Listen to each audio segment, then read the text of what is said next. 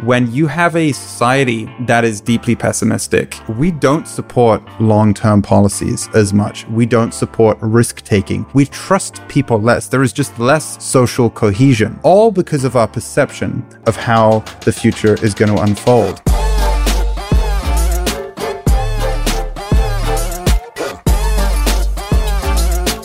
Hey, Raj. Hey, Jean Louis. Welcome to Hopepunk. So I have a question for you. You got $100 and you have to make a bet. You're betting on how the future is going to look in 50 years. Is it going to be significantly better, significantly worse, or round about the same? Where would you put your money? How confident do you feel on that outcome? What about your friends, your family? Where would they bet? Now, let me ask you, where would the media industry put their money in that bet? Yeah, it seems clear that regardless of what happens, the media industry is putting all of their money on things are bad today and they're going to be even worse tomorrow. And that leads to so much pessimism that feels informed. But what if there was something we were missing that we should be paying attention to right now? That's what Hopepunk is all about. It's about building informed optimism. Behind informed pessimism of here are all the reasons, here are all the thousands of listicles of why the future is going to be terrible there is a deeper, far more exciting, far more interesting truth, which is that the future is good. That's been the winning, winning bet throughout all of history. The future always turns out better. That's what we're here to have the conversation about, about informed optimism to give you real, tangible reasons of scientific progress, human progress, human ingenuity, stories from technology to uncovering new truths to how we're behaving, even just relating to each other differently. Fantastic reasons of why you really should be an informed optimist. Exactly. This is not pie in the sky stuff. This is concrete evidence from science, technology, and the folks building the future. So I'm so excited to co host this. My name is Raj Singh. And I'm Jean Louis Rollins. And our mission is to make the world 1% more optimistic. There are two things that we need to do there change your perception of what the future looks like, and then inspire and make action happen to create that more optimistic world we have more power than we have ever had as builders and creators and entrepreneurs. Hopepunk is not just about thinking big and thinking about positive ideas, but it is also about removing negative ideas that may be outdated. And it is about taking action, making the world a better place today and also improving it for the future. If you uh, stick with us through the end of this episode, we will teach you how you can turn one minute of your time into a meal to feed somebody that is hungry right now. So please join us on this journey. So I don't know if you've ever had a conversation like this, but I was at a tech event recently and I was kind of doing the rounds, introing, you know, saying hi to people at the event and, uh, spoke to one person and say, Hey, how's it going? He said, Oh, you know, just waiting for our AI overlords in a, and I want to stress this, non-ironic way. You know, obviously the event was about AI, but this perception that the apocalypse has basically already happened. I'm sure you've had the similar kind of experiences of coming across this deep rooted pessimism. People are suffering something that hasn't even happened yet. Exactly. I've been part of so many gatherings and, and sometimes even meetings in a business setting where there are a lot of complaints, there are no solutions, and the result is just inaction. It's just about you know, oh, well, I guess it, everything sucks and that's it, period. End of story. And the negative thoughts have this power to just sap our energy, sap our creative potential, and stop us from actually taking that next step. So, you know, if you're driving a car, you want to look at the road ahead. Keeping our eyes on the road is getting harder, it seems, because of all of the different ways that the media and social media are all trying to steal our attention and direct them towards things that are not right. Yes, there is a lot of that, but that doesn't mean that's all there is in the world. I mean, what we're talking about here is the power of perception. When you have a society that is deeply pessimistic, we don't support long term policies as much. We don't support risk taking. We trust people less. There is just less social cohesion all because of our perception of how the future is going to unfold. Pessimism has a real and very tangible cost today. And that is exacerbated over time. That, that, that just pays interest over time. And so dealing with pessimism, you know, at a society level is critical. But then even on a personal, emotional level, there are so many people. I mean, this person I spoke to, he is essentially in a stage of grief about a future that hasn't yet transpired, that might not transpire. It is a form of suffering to imagine and to really fixate and focus on such a negative possible future that hasn't unfolded. Those feelings of, they, we call them diseases of despair, this sense of loss, this anxiety, a lot of that is a perceptive reality that is just baked in the story we tell ourselves about the future. And what's remarkable about that is we have control of every dial. We can change how we see the future if we just choose to. Yeah, I think that that describes the problem of pessimism really well. There is this unseen cost that we are all paying. We have 50,000 thoughts a day if half of them are pessimistic you know that is a tremendous cost. And it's interesting to consider now the psychology of pessimism. Why does this happen? We are hardwired to look at negative information and to weigh that significantly more highly because that kept us alive when we were in the savannah in, in the jungles right? Roaming around and you hear, hear something rustling in the bushes and that's something you have to pay attention to now. And that is exactly why that negative information works so well in the media environment. You know, we have this availability heuristic, which is a psychological concept of the last number of things that you can recall um, feel like all that exists out there. So if you saw five negative news articles about your country, you just think that your whole country is just absolutely doomed because you that's the you know thing that is most available in your mind. These kinds of things actually exist for a reason in our biology, but they've now been hijacked by the kind of environment that we live in. Yeah, yeah. I, I mean, I think Hollywood is obviously the, the ultimate personification of this, of just like, when was the last time you imagined a future environment on Earth where humans have added to? The environment is better than it ever has been in all of history. Have you ever imagined such a future? I bet you've you've seen plenty of movies about the opposite of that. What about a movie about how we're going to be more emotionally connected? or in touch with each other in the future.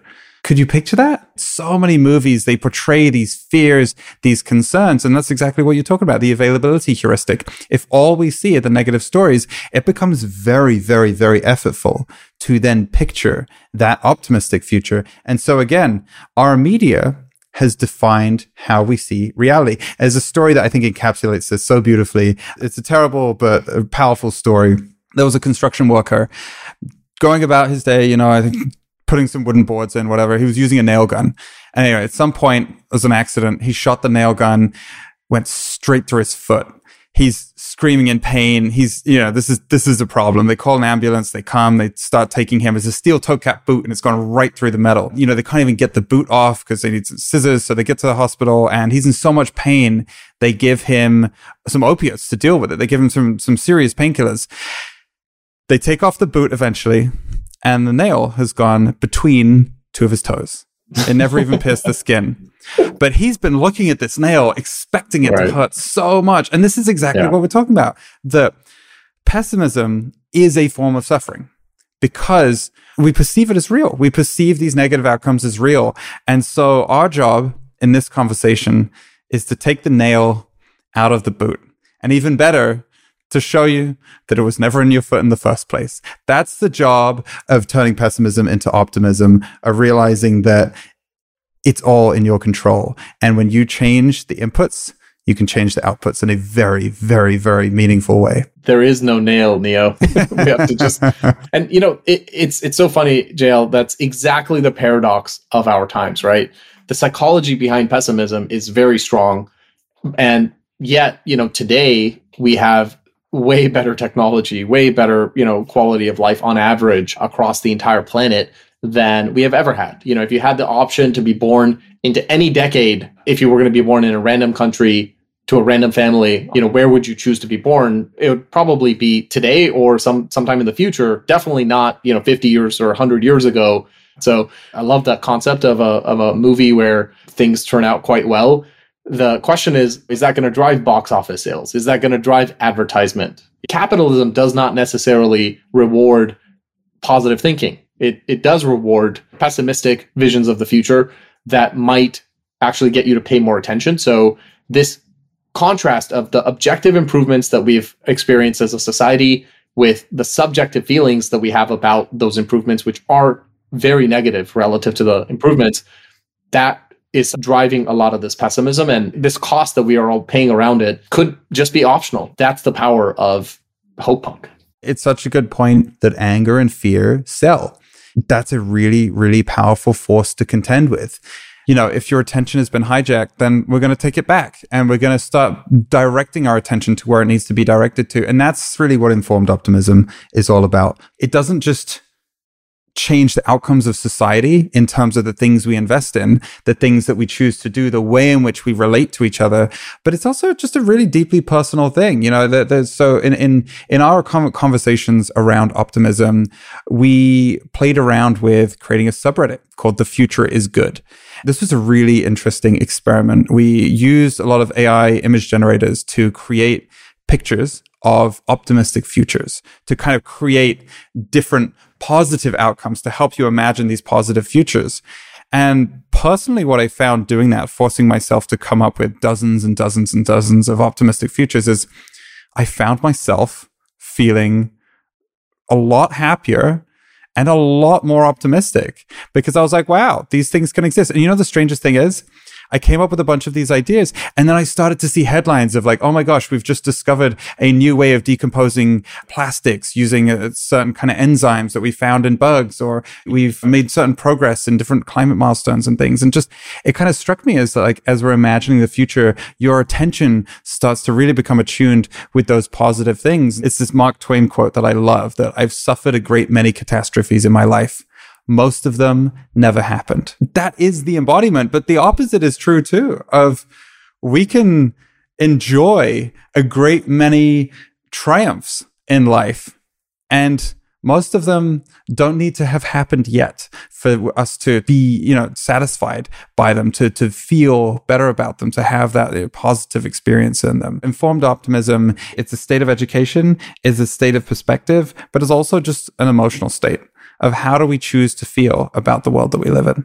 Yeah, that Mark Twain quote really illustrates that if you're feeling pessimistic, if you're feeling despair and anxiety, you're probably wrong because the thing you're anxious about may actually never happen, maybe it won't be as bad. So, you know, if you're going to be wrong anyway, why not choose optimism? Because often we do get what we expect. If you're going to be wrong anyway, choose the the thing that actually makes your experience of this moment so much more powerful and lets you be more creative, lets you take more action and inspires you. And that power of optimism is something really key that uh, that we can double click on. Yeah, I mean, one of the, the biggest sources of optimism for me is just to look back at history and think about how some of the most preeminent experts in their fields I mean, they may have been optimistic about the future, but they were miles off from just how optimistic they should have been. Like they were dead wrong on a lot of things in, in, in a very negative way. I mean, I think eight years before we had airplanes, you know, some of the preeminent experts said we're never going to have them. You know, we never thought nuclear um, energy was going to be possible. We never thought that computing was going to be what it is. And again, these were some of the world's experts who predicted these things and they weren't anywhere close to as optimistic as they should have been. And so, you know, I mean, if they could be wrong, if Einstein can be wrong, if, you know, some of the, again, just the, the, the most qualified experts in history could be dead wrong about just how optimistic we should have been, then maybe we could be too. Yeah, like Thomas Watson, I think in the 1940s estimated the world market for computers to be five computers. I mean, we've got more chips than that just orchestrating this uh, conversation here. When we feel that optimism, we believe in ourselves more, we have more confidence, and we become more resilient because the world is volatile, right? The one of the byproducts of the insane amount of technological progress and interconnectedness that we currently experience is that yes, the world is more volatile. You know, if something bad happens in one corner of the world, the whole world knows about it and it can even impact other people in other areas really quickly. Developing and cultivating resilience against all of the things that make us fragile as humans is so important. And optimism is a very powerful drug that can actually change your entire experience of life. You know, you can get it by cultivating these practices because whether you think you can or you think you can't, you are right. That is something that Henry Ford said. If you think you can create a better future for yourself, for your family, for your loved ones, you're right. And if you think that that is not available to you, you are also correct. So why not give yourself permission to think about what is the most incredible version of society and community around you in 10 years? And how do we start today planting the tiny seeds that end up growing into that beautiful future that we can accomplish together? Yeah. I think coming back to that bet that you would place on the future, it's really a simple question of would you trade the problems of today for the problems of the future? Coming back to if you look throughout history, take any moment in history, what are the chances that someone would trade the problems of the past for the problems of today? Almost unilaterally, they would come here in a heartbeat in an absolute heartbeat. I, I, it's so easy to forget just how much suffering there was not that long ago. You know, one, two, three generations ago, life was radically different for so, so, so many people. Exactly. I think it's a no brainer that, you know, if you're faced with the problem of not having clean water and just drinking water and that having killed you, right? Which was a real possibility as as recently as like 100 years ago for for some uh, people on the planet versus the problem of hmm how should we design the super intelligence that we are creating with ai you know objectively the ai problem it is bigger yes in some ways um, but it is a champagne problem. It's a great problem to have relative to oh i don't have drinking water and just like tomorrow might be my last day on the planet. Yeah you know what's funny is that i remember seeing this uh, this letter that someone wrote in ancient Greece lamenting about children these days.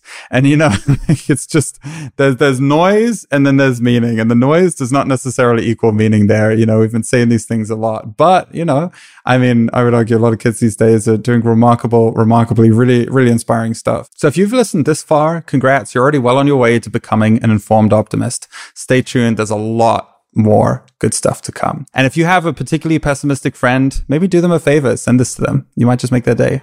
Exactly. And uh, you could even do us one better. For the first 500 people that review Hopepunk on Apple Podcasts or on Spotify, Jean Louis and I will be donating a meal on your behalf to somebody in need. We want you to feel the power of how your small actions can actually create a better world today and, and who knows where that leads in the future please do us a favor and you know help somebody out.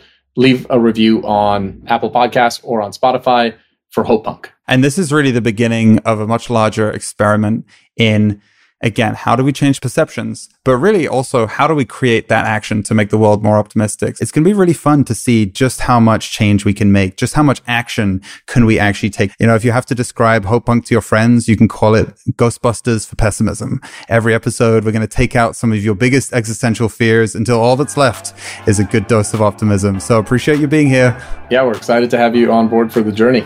We'll see you next time.